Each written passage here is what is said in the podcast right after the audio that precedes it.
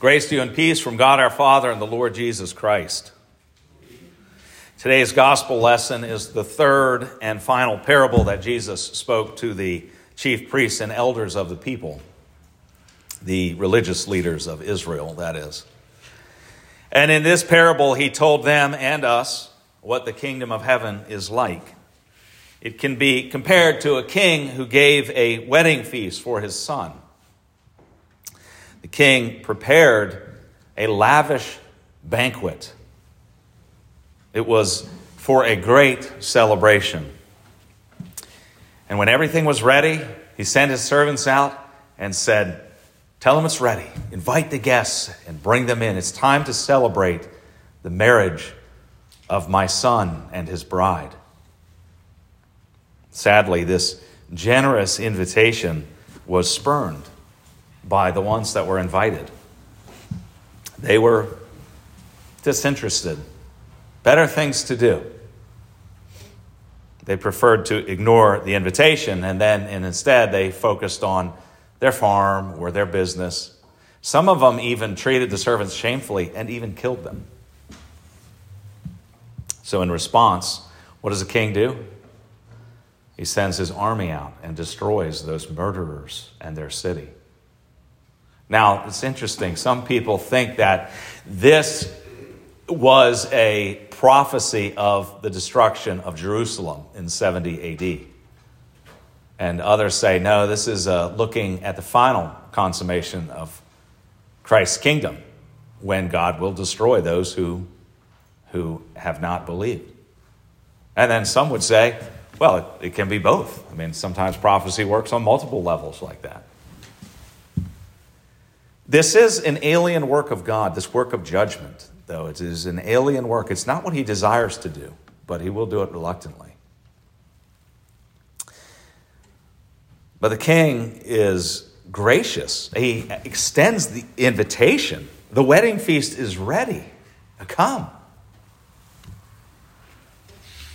And we're told that the wedding feast is ready, but those invited were not worthy. They were not worthy. Why? Because they rejected the invitation. In rejecting the invitation, what did they do? They dishonored the king, they dishonored his son,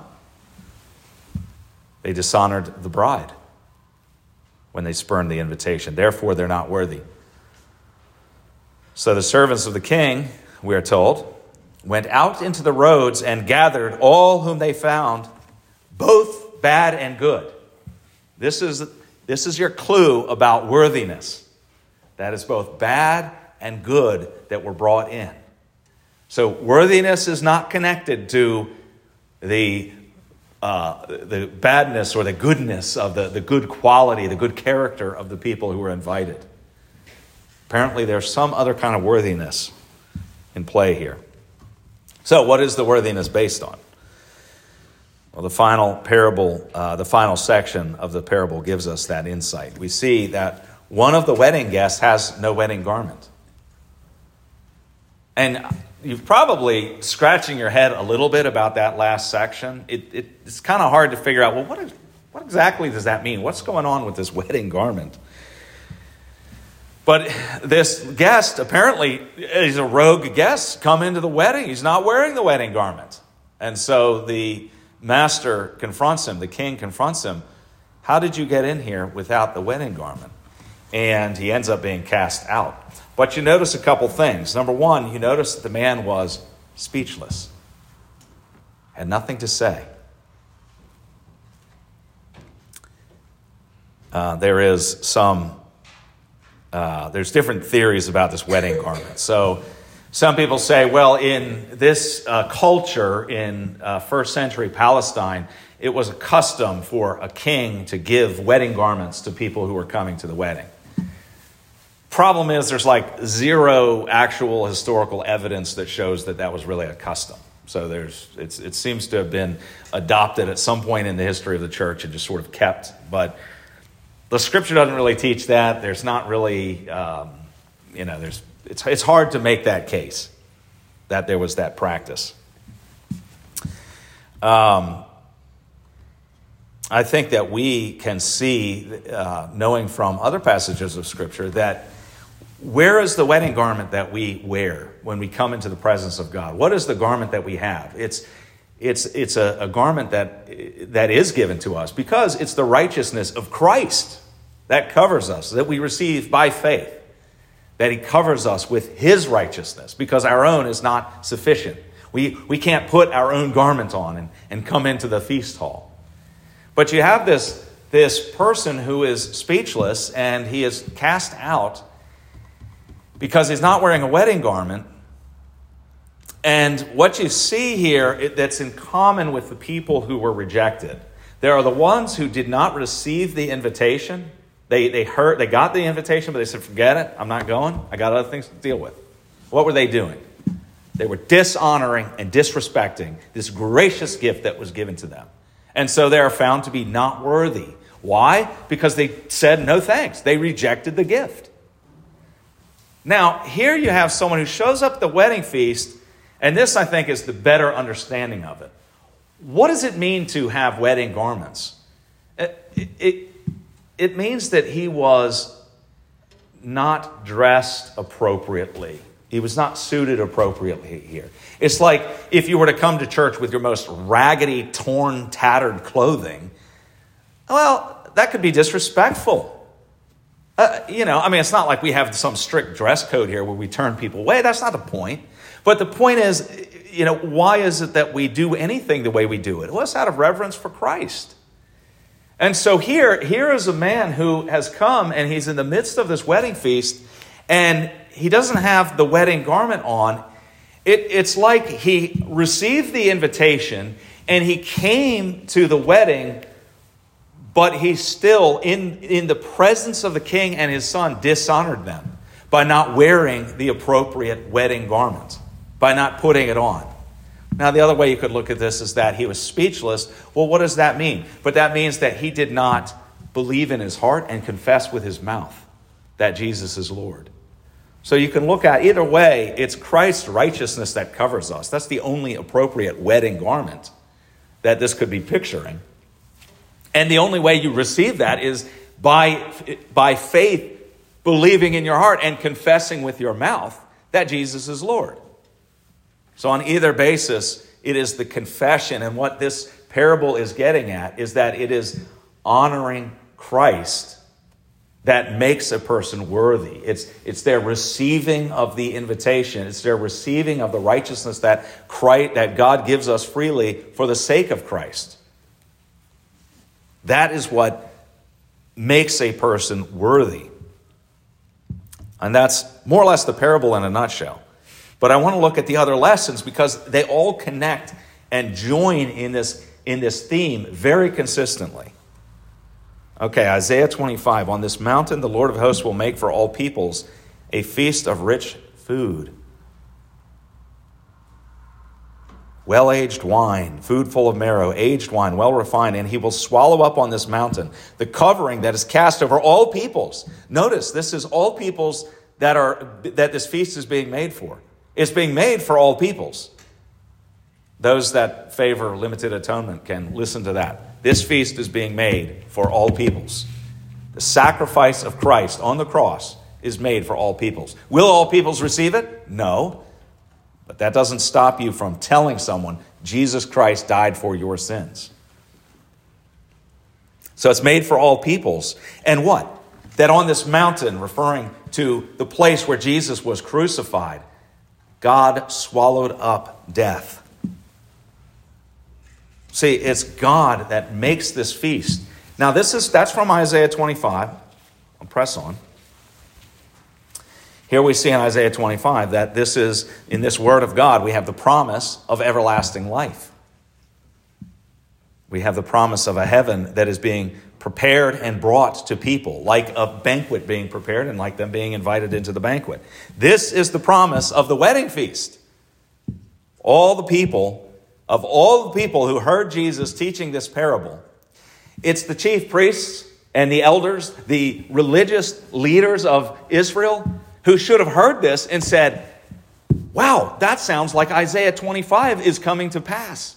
That sounds like God is getting ready to do that thing he's been telling us he's going to do all this time. But they didn't hear that. They would not receive that message. They would not hear the word and believe it. So Jesus warned them in the I mean this is a warning to them to hear the word and believe it that these things that have been prophesied that they know about from the scriptures the time is coming. Hear the word. All right, Psalm 23, which is familiar to most people. The Lord is my shepherd, I shall not want. He see this over and over again what God does, the Lord. He makes me lie down in green pastures. He puts me in a place where I can be nourished and fed. He leads me beside still waters, not into danger. He, res- he restores my soul. He leads me in paths of righteousness. That's God. I mean, are we looking at God as a tyrant who abuses and punishes us? No, because David says in Psalm 23 here, though I, though I walk through the valley of the shadow of death, I will fear no evil. See, he's saying, even in the midst of suffering and pain, God, I know that you're still there with me, walking with me as I walk through this. You haven't removed your love from me just because I'm suffering right now. So I am free to suffer. I'm free to be exposed and hurt. And it doesn't mean for a moment that you've taken your love away from me or that you've left me. You're still there with me through all of that.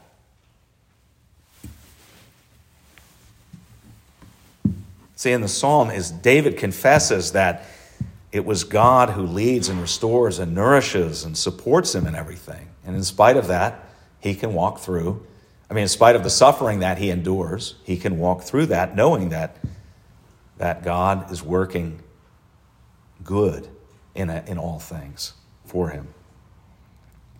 All right, so then finally we come to Philippians. And I think this is the part really that, I, that everything sort of converges on. And it's, it's quite incidental because, as I've said before, during this time of the church year, the epistle lesson is the uh, continuo, continuo lectio. It's just the continual reading of the epistles.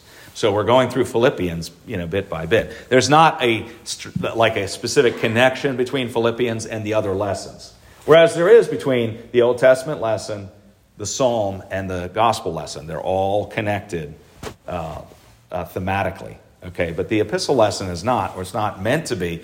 But a lot of times it is Of course, it's not a surprise because God's word works together. But here we have in Philippians rejoice in the Lord always. Again, I'll say rejoice. Yes, that's right, rejoice in the Lord always. Oh, really? rejoice always? Paul says, Don't be anxious about anything. Oh, is that all? Just don't be anxious. Oh, no problem, Paul. I just won't be anxious. Uh, remember that book? Kelly and I read this book. It was called Anxious for Nothing. And she's like, man, this makes me so anxious reading this. I feel like I'm not doing enough. you know, it's a well intentioned book. It's written by John MacArthur. So, anyway, uh, this is just a short little book. But if you, I don't know, if you want something to convict you of your sin, I guess it's a good book for that. You'll be very anxious after you read it. You'll be like, oh my gosh, there's so many things I'm just not doing right. but but seriously, we hear these words from Paul, you know, don't, don't be anxious about anything. You know, don't, don't worry about it. Rejoice always in all things. I'm dying of cancer, Paul. How am I supposed to rejoice in this? Uh, there's a group of people, uh, jihadists, that uh, Hamas, that has called for jihad everywhere, all around the world. They've called for jihad.